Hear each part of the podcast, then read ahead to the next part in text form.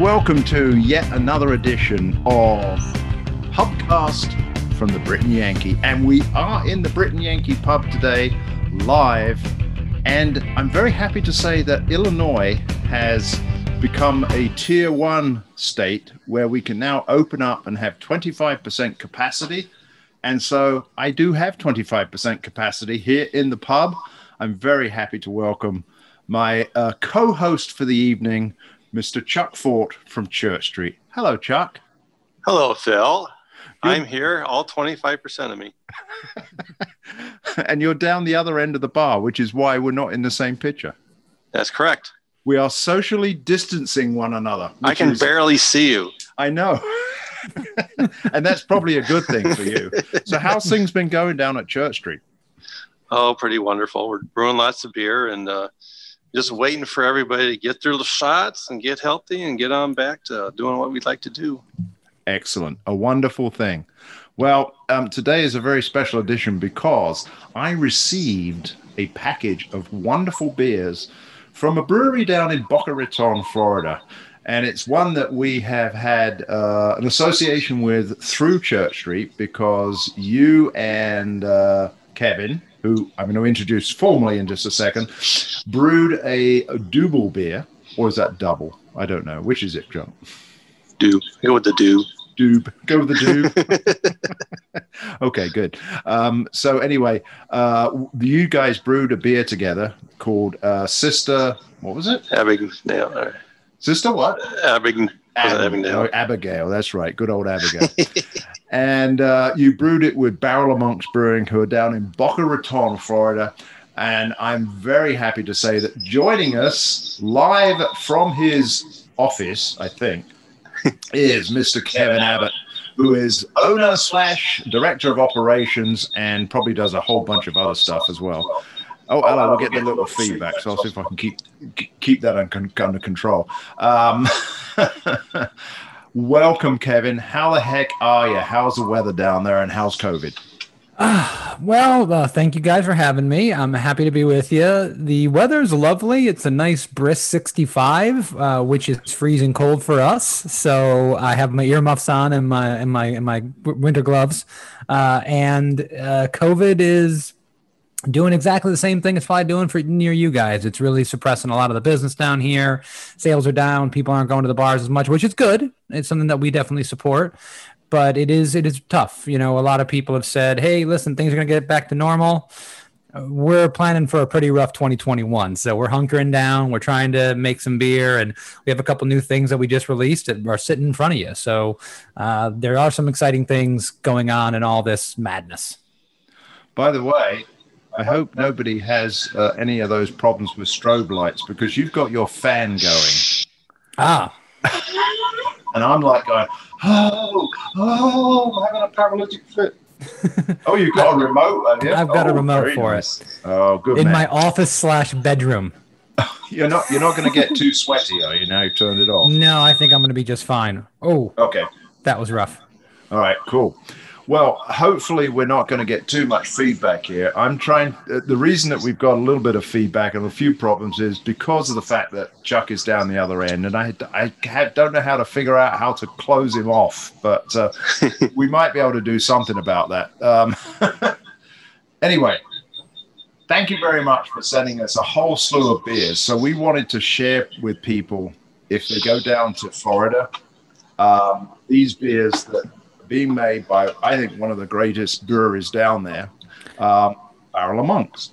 So I've got a selection of them here that you sent to us, and I wanted to try out uh, a few of them, uh, four of them to be precise. And the first one that we're going to try, I'm going to put these other ones to one side here because we want to uh, get those out of the way so we can give two two uh, calls to the first one. This now, you guys are a Belgian style brewery, right? That is correct. And we so, do... what you've done here is called Endless Enigma, and I'm going to push that forward. There we go. It's an India Pale Ale. Does it have a Belgian twist? So, this does have a Belgian yeast strain. We, we are a Belgian brewery and we use our house yeast strain for this beer. But this is the first time we've ever made an IPA. This is a big pivot for us in 2021. It's something that we've had coming for a long time. And if you read the th- side of the can, it says, you know, five years in the making. We've been developing this recipe. We developed this recipe first as a BPA, as a Belgian pale ale. And over the years, we've, Chuck, I don't know if you agree with me on this, but I've always felt usually Belgian yeast and American hops turn taste like dishwashing detergent. I, I find that they can, they taste yeah. like bubble gum and soap. And you just have to find the right hops. And that's that's what we had to do. We had to go and find some more fruity hops less total citrus forward get the right yeast strain with the right expression the right fermentation temperature. And over the years we've been tweaking this. We also had a couple people join the brewery that were big hop heads and kind of headed up this project and did a lot of research. I mean tons and tons of research into stuff that I can't even understand anymore about, you know, what specific oils are in this hop versus this one that give off different phenols and, and aromatics. So, uh, we developed this recipe over a long time. We decided this was the perfect time to not only jump into IPAs, but to jump into cans. We've never canned a beer before. So it was the perfect marriage because this kind of hazy New Englandish style IPA typically comes in a in a 16 ounce tall boy four pack can. And we wanted to kind of shock our customer base. We did this as a one-off release. We will bring some where we're doing a new can release every couple months, and it was a smashing success. We sold uh, 32 cases uh, of this beer the the day we released it, and sold out in the tasting room. And we're excited. We're going to be doing a double IPA for our anniversary in a couple months. All right. So what I'm going to do is I'm going to crack it open here and hopefully you'll be able to see this on my close-up cam. Did you say double IPA? We'll be doing this is a this is a regular like a six point three percent IPA. We'll be doing a double IPA for our anniversary beer this year. Oh, okay. And uh, that'll be coming out. We this is a mobile canning unit. We don't have a canning line ourselves. We still have our bottling line, and this is just kind of an extra little twist on something that we've been messing around with. Uh, my uh, my assistant brewer Ralph, uh, one of the things he likes to say is this has got kind of it's got the New England kind of hop profile as far as very low bittering hops, very fruity hops, and then we have the Belgian twist, which is our Belgian yeast strain, and it has some West Coast IPA uh, citrus in there as well. So we're really proud of it. It has turned out really really well. It's getting great reviews. Yeah, as I look at this, I see that it is definitely not clear. Yeah. Um, it's not overly hazy. It's not a milkshake. This is this is not a crazy milkshake IPA, but we definitely, with our yeast strain, with the amount of hops that we put in the beer, we do get a little bit of cloudiness, which is to be expected and is what we're looking for in the style. The aroma is uh, fruity, but not citrusy. It's fruity, but it's got the the spice that also goes with the from the yeast. So they they kind of work together. And a lot of times the danger is with this is that you'll an IPA it'll be too hoppy, it'll be you know too astringent, or the the, the finish will be too harsh. And this one it isn't. It's right where right where you'd like it to be. So that's a nice uh, balancing act. I can see, you know, what you were talking about about the research you put into it and the amount of work it shows because it, it's hard to get that balance, in my opinion, anyway. So anyway, I think it I think it came out pretty well. Oh, thanks, Chuck. Yeah, yeah, it's it's almost got a floral. Um, yeah, what I would call like perfumey, but I think it's floral more than that. Yeah, it's the it's the hops and the uh, and the yeast character are working together for a um, for an end result, which is um, very nice. Well, this is definitely an IPA outside of the piney ones that I can drink. it's got a soft it's got a soft mouth feel. It does it has very low bitterness, so it doesn't have that astringency like Chuck said on the back end, which is all indicative of the style. But the one thing I love about using a Belgian yeast strain in this style of beer is that we are looking for fruity. We are looking for tropical. We are looking for some of those esters that are going to come out from the hops. And with the right yeast strain and the right hops, those two can play well together. And Yeah. that's what and that's what we ended up with. I think here, it's we're really excited about where this is going to go because this is not a year-round beer for us. This was a, a beer that we kind of developed. We've brought it in and brought it out. This is the first can release. It's already gone. We have another can release coming up in two months. Endless Enigma will be back later on in the year. And then we're going to kind of assess. We're going to see what are the beers that the people like the most in this run, in this kind of series of canned beers. And that might be a pivot for Barrel of Monks overall. But we also kind of wanted to show people that we could do hoppy beers. We we chose not to for almost six years. And we Yeah. said, okay, well, if we're going to do it, we're going to do it well. We think we're going to do it right.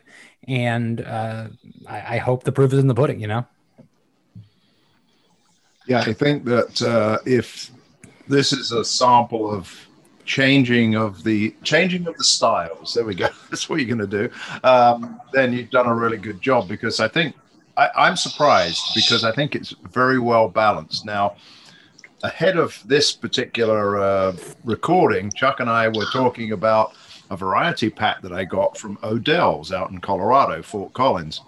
And uh, they have their American IPA, which I think is kind of a base foot they use a lot of GABF, and then they go to their Mountain Standard and their double dry hopped, and uh, it almost seems like the uh, they're very very citrusy, very hazy. They've got tons of fruit flavor in them. This one I'm tasting has very balanced. it's it's a, I can get a little bit of mango in there, but there's nothing. There's no grapefruit harshness. Um, what sort of fruits are you getting, Chuck?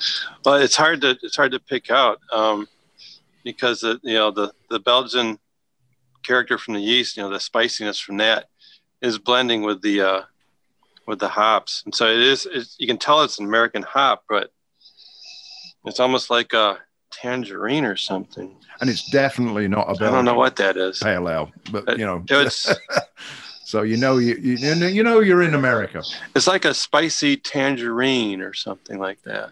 I've gotten tangerine sure. before. I've gotten pineapple described from one of my friends who drank this Mhm. recently. I've got a little bit of bubble gum going on. You know, Yeah. listen, this is one of the great things about these kind of beers is that you can go back through and you can smell something, taste something different every single time. And that's Yeah. what's so, so much of the fun of this style. And, and, you know, this is coming from a brewery. We used to have a t-shirt that was styled in the Back to the Future logo that on the back it said IPAs. Well, we're going, we don't need IPAs. So we, as a Belgian style, yeah, we as a Belgian style brewery, we have really, uh, you know, resisted doing this. I think it was the right time and place for us. And I'm also not a huge IPA drinker myself. Uh, I know, uh, I mean, there's there's some beers that you make, Chuck, over at uh, Church Street uh, that I that I tried that I absolutely loved. I like the style when it's represented well. I like the style when it's well balanced, when it's not ultra bitter. And Yeah. these this this is a this is a kind of beer that I can get into that does have some of those phenols and esters of a good Belgian beer. So I think it's a perfect marriage. I think as it as it gets older, it'll probably still do well because it doesn't necessarily need all the the hoppiness. I think it would still stand up well just um, just with the rest of it. So it'd be interesting to see how that goes. Yeah, we'll we'll see. You know, we'll, unfortunately, I- I've got one. I've after this can I have in my hand, I have three cans left in Oh, my okay. own fridge, and there's you not a single and there's not a single can in the brewery. So we, we are very honored to be able to have tasted that. Um, and hopefully, that when people head down to Florida, as I know they're going to after this uh, lockdown nonsense, well, people are heading down to Florida now. So it never stopped, unfortunately. Then they can uh, come to Boca Raton and visit you. So I did want to ask one question before we break on this segment and head to the next beer, and that was uh, this. You said was the first opportunity that you had with cans.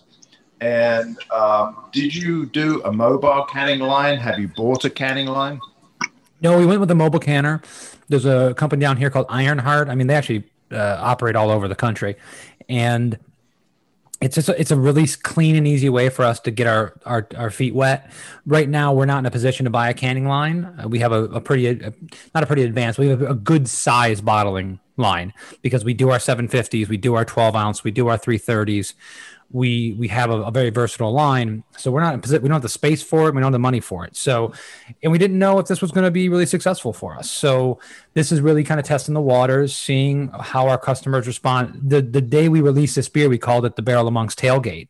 And we actually had people going out there and putting their tailgate stuff up and drinking beer out of cans. And it was just a very different feel from a normal Barrel of Monks experience.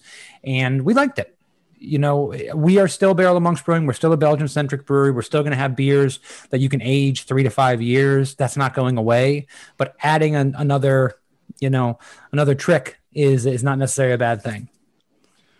Well, um, I think you've done a good job on this one. I do Thank like this. Um, it's I I'm a piney man, but uh, this is okay. um, I knew that by gonna, looking at you. I'm You're sorry, piney man. I'm gonna I'm gonna pick up the next one, which is another can, but is completely different. We'll Yes. find out what that is in just a second.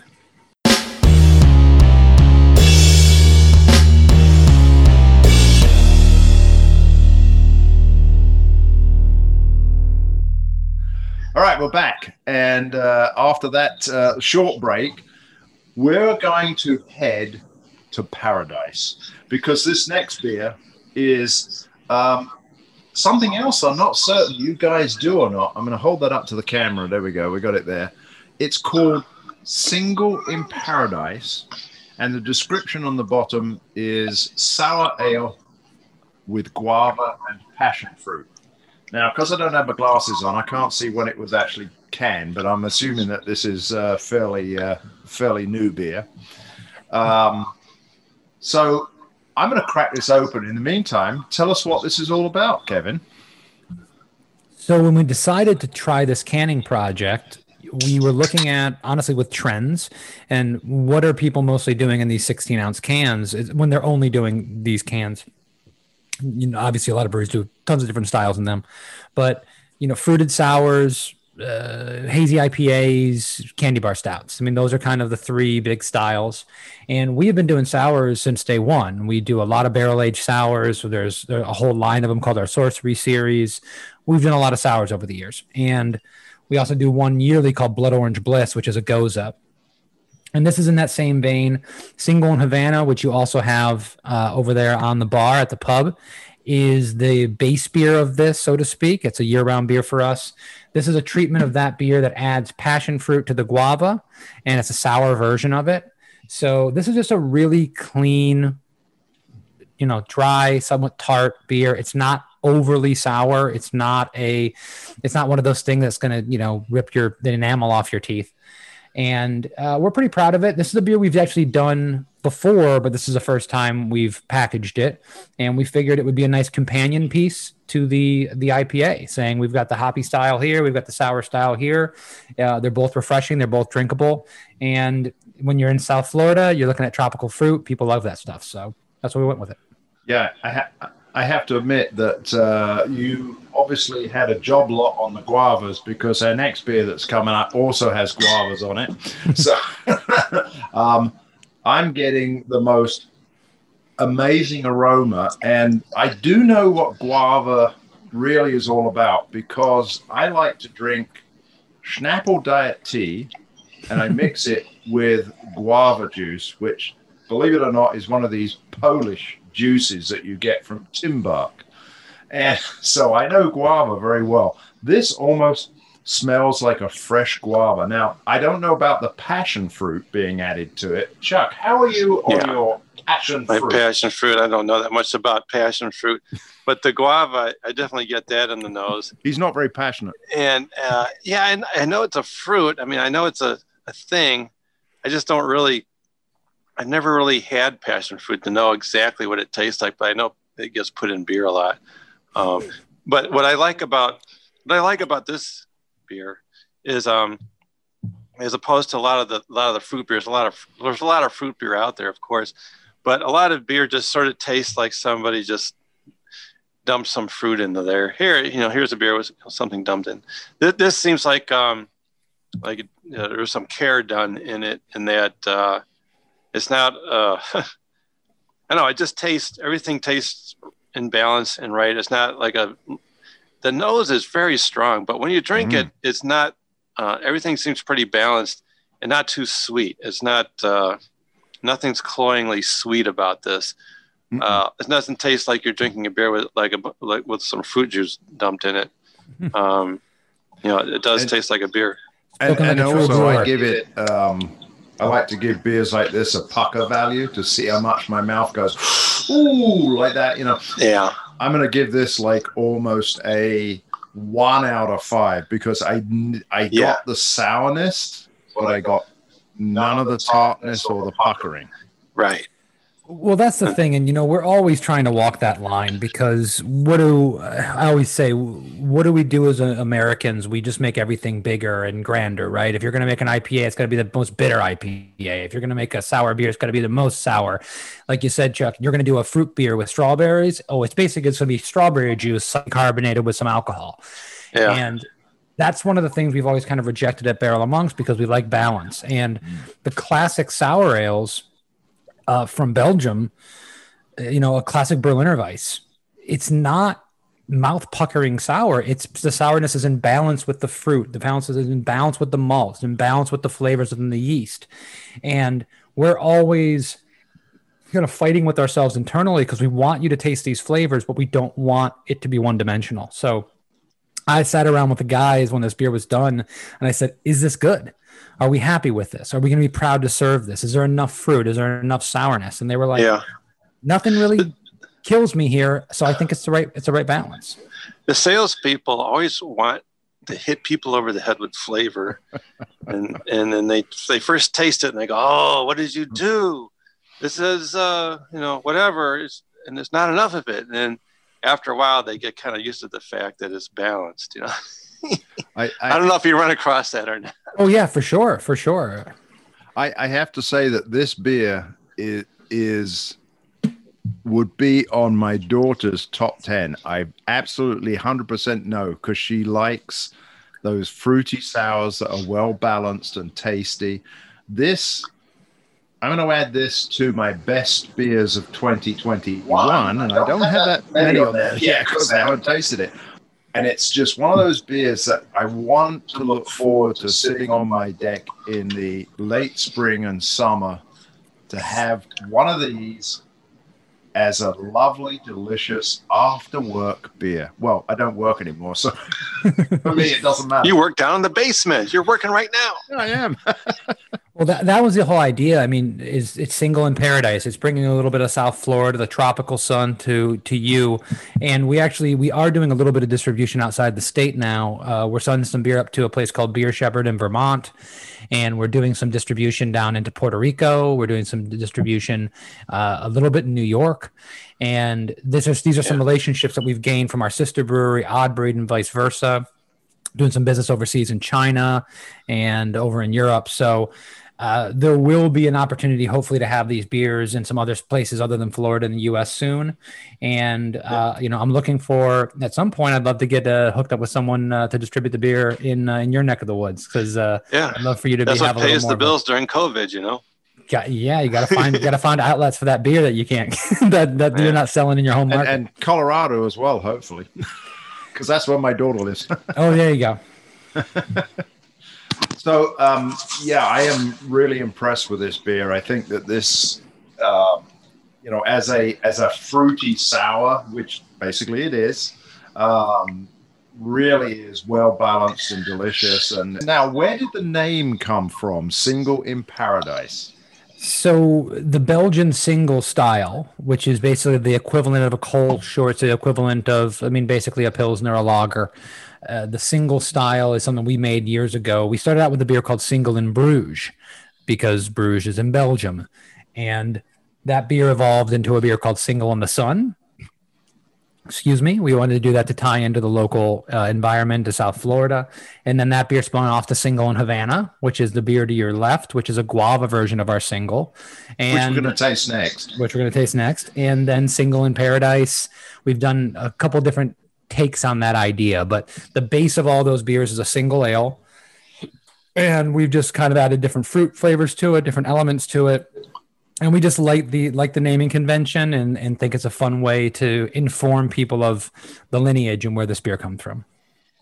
Well, so let's crack this one open. Now, this one is in a bottle, and it is single in Havana. It's a blonde ale with guava, which I guess is going to give me more of the Belgian yeastiness. Yeah, well, so every beer that we do uses Belgian yeast. So this is a Belgian single. We we market it as a as a blonde ale because it's just it's more palatable to more people.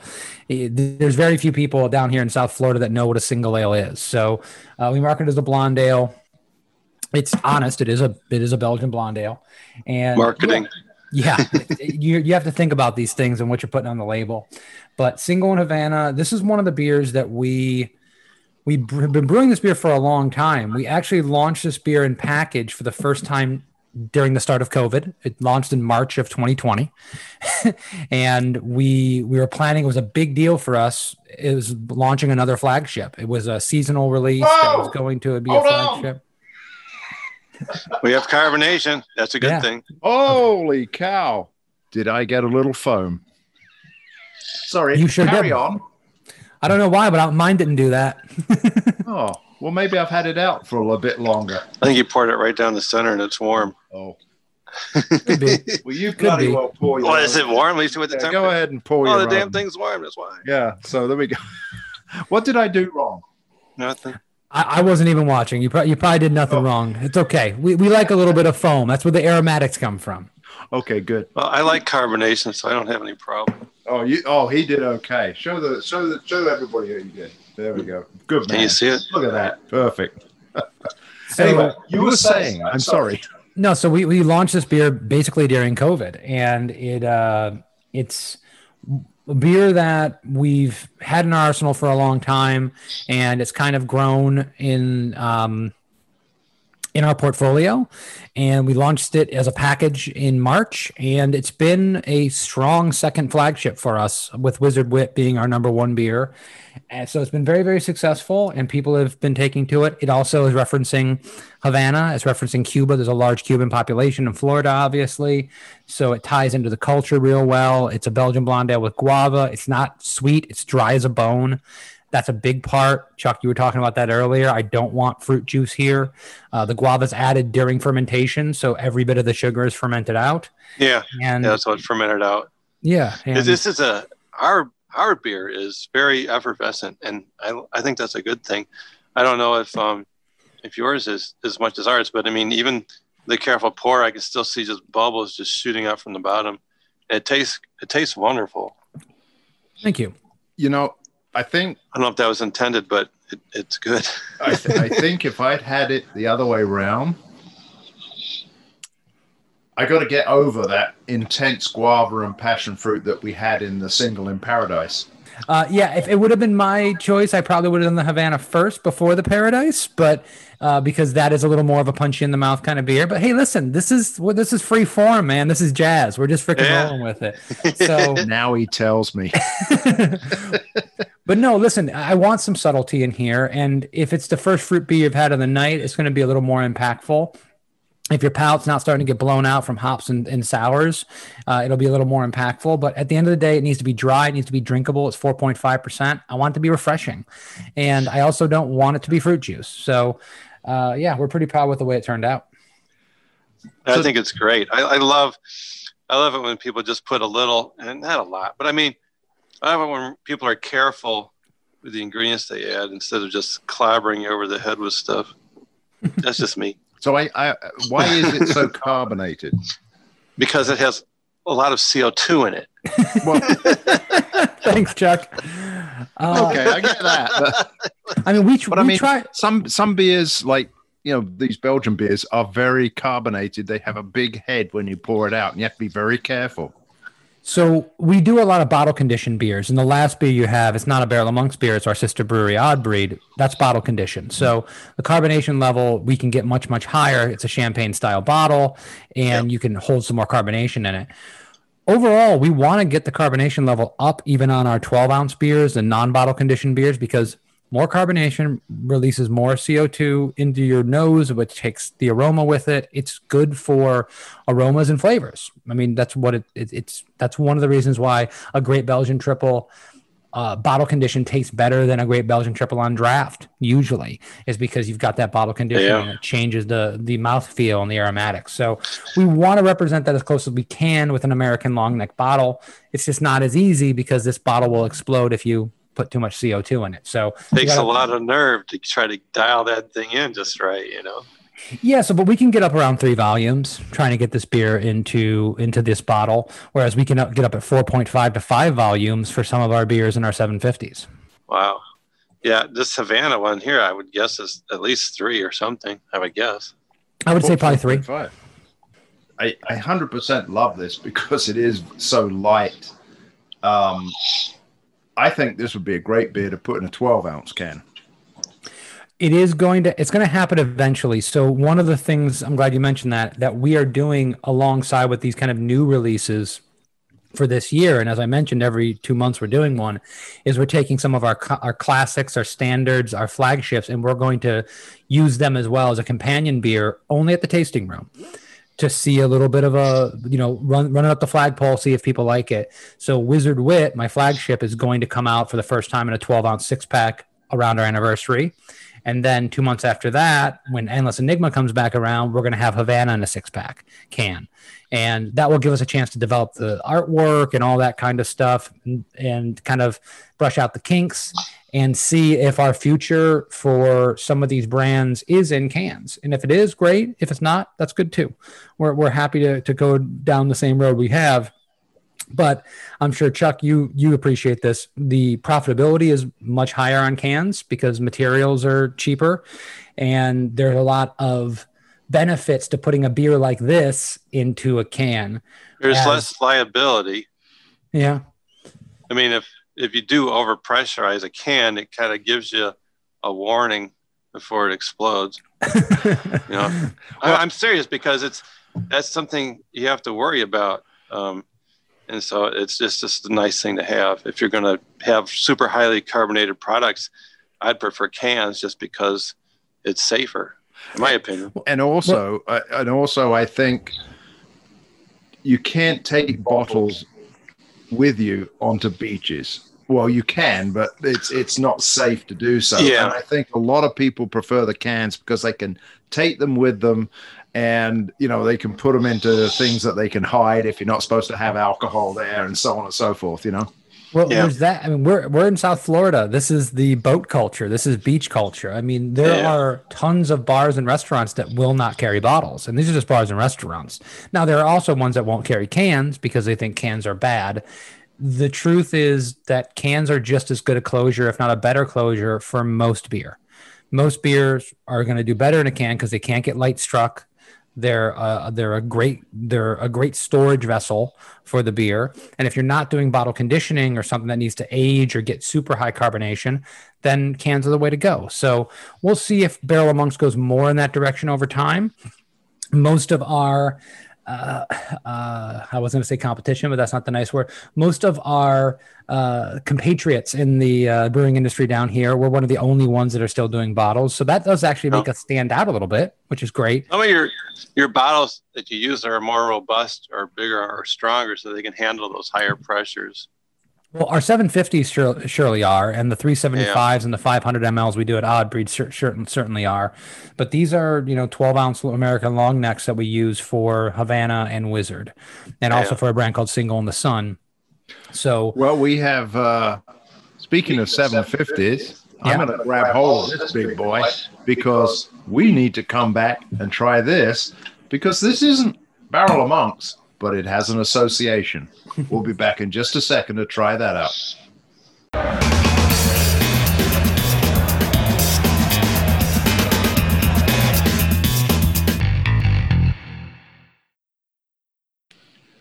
We are back and we have a big boy. No, I don't mean Kevin. Excuse me. We- and not you either. I've been des- quiet. I've Over been there. described as Um, worse. we have one of his 750 milliliter ones, and I put my glasses on because I want to read the name of this off properly. Um, this is not actually Barrel of Monks, but it is an associated brewery called Odd Breed Wild Ales, and we'll have Kevin say exactly what that was. This is El Establo Saison, which um, I'm not exactly certain what that means. I'm sure he'll tell us. Underneath that, it says it's a dry hopped farmhouse ale aged in French oak puncheons, which I believe are similar to Foeders or Foudres, whichever you like to pronounce it. I'm going to crack this open, and while I'm doing that, Kevin, please tell us what this is all about. So we have a sister brewery called Odd Breed Wild Ales out of Pompano Beach, Florida. And if we are a small brewery, you know, 10,000 square feet. Okay, hold on. it's got a bloody cork in it. you didn't Oh, you tell me didn't? that. You didn't know about the cork? Hang on. Carry on. I got to go get the corkscrew. I'll talk about this while you go grab a corkscrew. Uh, so Odd Breed Wild Ales is our sister brewery out of uh, out of Pompano Beach. If we are a small brewery, they are a tiny, tiny brewery. Uh, they made less than 500 barrels last year, and everything is is barrel aged. Everything is fermented in oak. Uh, everything spends at least five to seven months in oak before it's, uh, it comes out to the public. And everything uses Odd Breed's proprietary mixed culture that Matt uh, Manthe, my partner, has been developing for years and years. So there's a definite house style of what Odd Breed Wild Ales is and the kind of beers that we produce. And uh, we've been open for, I believe, about three years now. And uh, the beers have gotten such a great notoriety that there are, you know, we are getting solicited by China, uh, by Sweden, by different distributors in different countries and importers because the beers have been so well received and, and so well rated, helping for years and years. So there's a definite house style of what these kind of sour barrel aged wild ales. So we do very few year round beers, if any. Almost every beer we do is a one off. And even the beers that we do multiple times in three years, we've done three batches of. So everything is very kind of boutique, small batch, what have you. This beer that I sent up to you. I don't know if uh, if Phil, you looked at the the bottled on date. This was bottled on November 9th, 2018. This is over two years old. I And this did a- look at that. yeah, and this is a bottle conditioned said, beer. Holy crap. Yeah, it's a vintage bottle conditioned beer. This was actually done before Barrel of Monks bought into the brewery as uh, as partners. This was a collaboration with the Tank Brewing down in Miami. Thank you. I am so proud of what my partner Matt Manthe does with this brewery because the the nuance, the complexity that you get with long-term aging and barrel fermenting is just different. And I'm really proud of the single in Paradise. I think it's a great beer. But there's a different level of complexity when a beer is spent a year in oak. There's a different level of complexity when it's gone uh, when the proprietary mixed culture with Brettanomyces and all the, the different bugs get to it and develop really interesting flavors. So this is what this beer represents. Uh, establo in Spanish is barn. So this is a farmhouse barn, you know, saison, and that's where that comes from. And this was originally a dry hop beer. It's now two years old, so the hops have faded quite a bit, but you're still getting a little bit of that grassiness in there. There's definitely a Brett characteristic, but it's a little bit muted. It's a little bit subtle. And So overall, I, I'm gonna I'm gonna jump in and say please do. when they talk about wet blanket, Mhm. this Horse is blanket, wet blanket. hmm Horse blanket. Yeah. Oh, man, I, I haven't got past the aroma yet. This is fantastic. And this is going to be a little more tart than if the single in paradise was a one. This will be up there in that two, three category. I would say it's not totally going to, you know, poke you in the jaw, but it definitely has a more of a sour characteristic to it. And Matt over at Odd Breed does some an amazing thing with fruit. I mean, we're constantly putting out beers with pears and blueberries and elderberries and just all these different great uh, fruits. Some really fun barrel aged stuff. But the cool thing about this is we're talking about very small batch beers that are handcrafted. The process and the team over there is two people. You know, there's a bartender and then a part owner and brewmaster. That's it. The nose is what really does this beer. It's, it's, it's the nose. It's the uh, that's where you get the uh, if you want to call it horse blanket or, or farm barnyard or whatever. But that's where you get the. But when you get It's into there. when you get into tasting it, Well, the flavor is very Um, fruity. There's lots of different, yeah, I, lots I of mean, different fruits. I haven't begun to understand all the.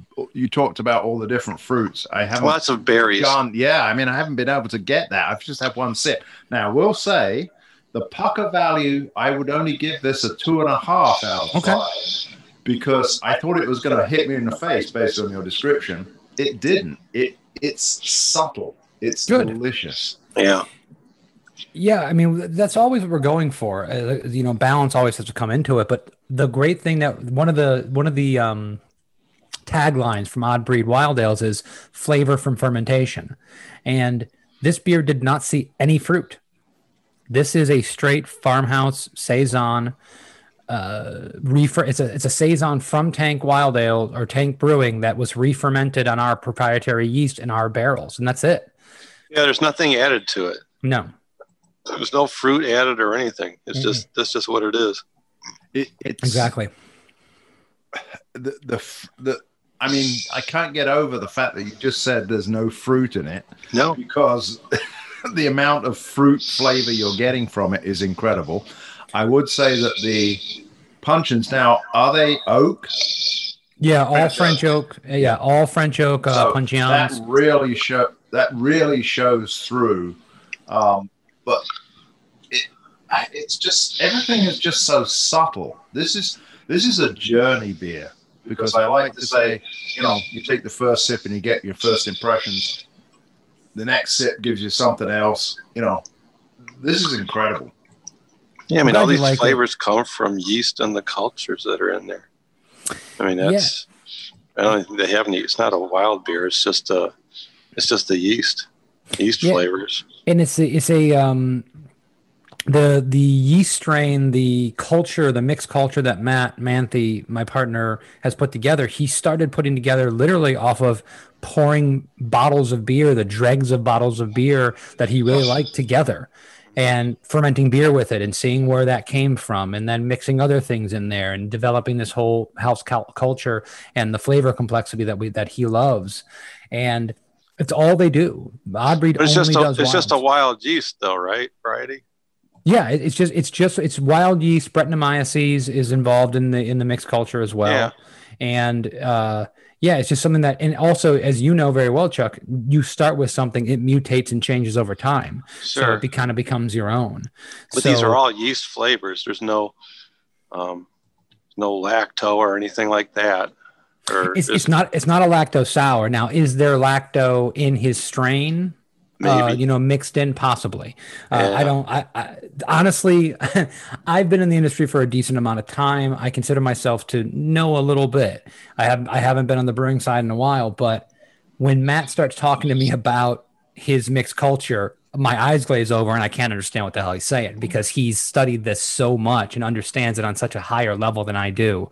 And Yeah. I just trust that this is what he's passionate about. It's what he really wants to do.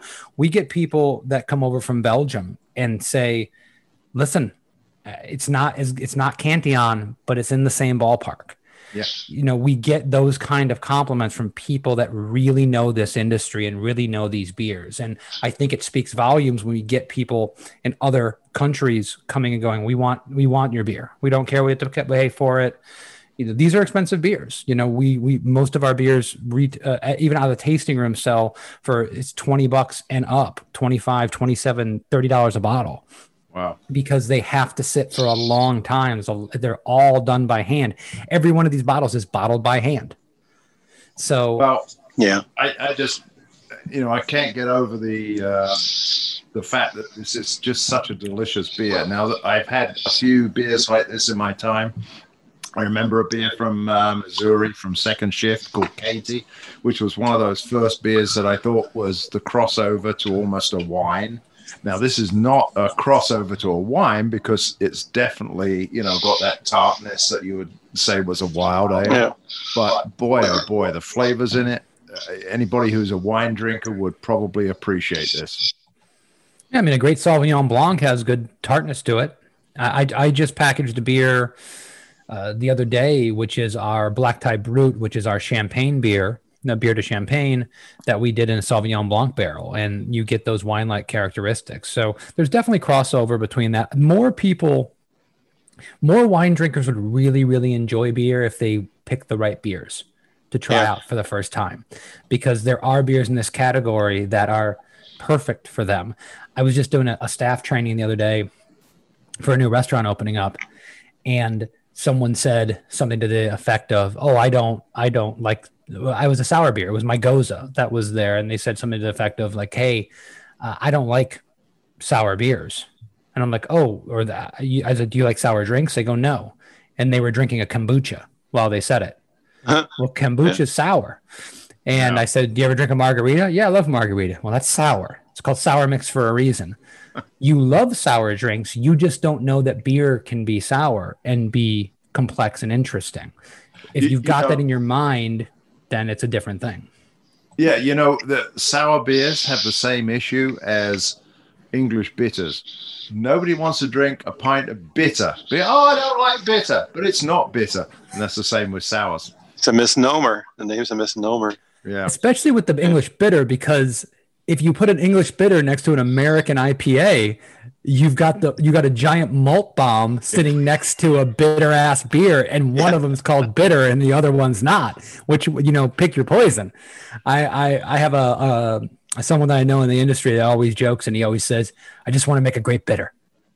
That's like his his like goal, his his white whale, but he knows he can't sell it but it's just one of his favorite styles. But he really wants to make an English bitter. I said, hey man, listen, make enough money and you don't have to worry about it in the future. Go ahead and make your bitter. It'll be fine. You just have to come up with a different name for it. call it an English pale ale or something. No, usually they call it the English ESBs, right? Mm-hmm. English strong bitter. or extra mm-hmm. special bitter. Yeah, English special bitter. It's been a while. I'm just bowled over by this beer. Now, now I have, I have to say, that, that the uh, uh, carbonation has dropped on it. So now you don't have any of that head left, but there's still got a tingle as you drink it. Yeah.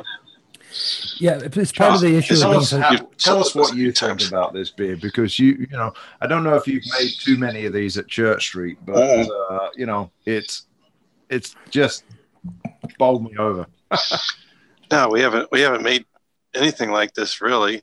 Um, like I said, this is all all these flavors are derived from the yeast, and so um, that that's where all the the work goes. And and and once you get that yeast strain, well, there you go.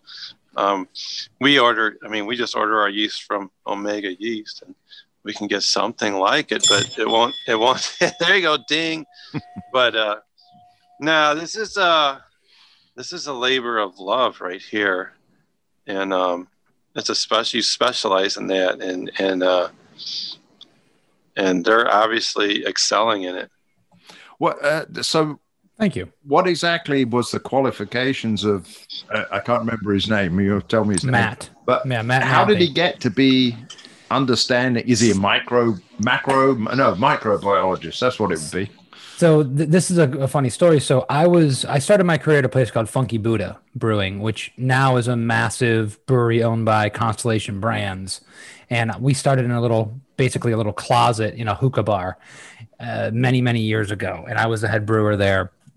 My I met a gentleman named Matt Manthe who was working at a brew pub, a local kind of chainy kind of brew pub uh, called Brewzzi's, and he used to be the head brewer at Thomas Creek Brewing. He studied in Germany.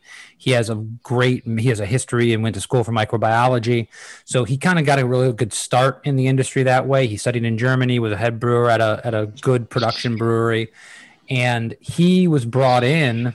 We knew him in a friendly manner, but he was brought in when we opened up the production facility for Funky Buddha, the 15,000 square foot, now probably five times that big in Oakland Park. And Matt was our consultant because none of us connected with Funky Buddha Brewing had ever brewed commercially before. We were brewing on basically a large homebrew system. And he was our consultant who helped us scale up. So Matt is very much one of my mentors even though we're basically the same age and got in the industry at a similar time, but he went to school, learned all these things, and we worked together so well. I always said, I hope we work together again. And then lo and behold, down the road, he opens up this sour brewery. He's looking for partners. One of his partners wanted to get out. And my little boutique brewery that does only Belgians in my partnership said, Hey, we love this guy. We love what he does. And we started working together again. So uh, Matt is, I've been saying for years, the best technical brewer in the state of Florida. People that know him know that's probably the case. And he's just one of those guys that reads every single thing he can get his hands on, has experimented, and wants to do everything with perfection. And it's really easy to cut corners in a brewery. It's really easy not to sanitize a hose. It's really easy not to clean this thing up. It's really easy to put a mediocre beer out when you go, you know, it's good. It's not exactly what I want, but it's good enough. Mm-hmm. Matt is not that guy. He's the guy that goes, nope, this is not up to my standards. I'm putting this entire thing down the drain. And I love him for it. And it's one of the reasons why he's excelled. Well, that's uh, fantastic that somebody has that level. Oh, excuse me. It is a little bit uh, carbonated. I'm getting a little burpy there. Um, uh, it's it's fantastic that you have sent us up this beer so that we can share it with people up here. And if you go down to Florida, please go to Boca Raton, visit Barrel of Monks. How far is that from Pompano Beach? I like that. Pompano, Pompano Beach. Only about 20 minutes. We're, we're relatively close to one another. Now, listen, Phil, when you come down here, when COVID's in the review mirror and you come down, we'll go to Odd Breed. You'll check that out. We'll go to Barrel of Monks. We'll crack open some beers in the vintage cellar. And by the way, Chuck, you're invited too. I don't know if you can ever get away, but uh, oh, yeah, yeah. We, we'll we'll check out both the breweries. I think you you guys have a lot of fun. So I guess I guess my question is whether or not you think uh, that this year is going to be okay? Like, come the, the end of summer, do you think people are going to start traveling? Listen, we're, we're not planning. I am planning to do a reduced capacity business for the rest of this entire year.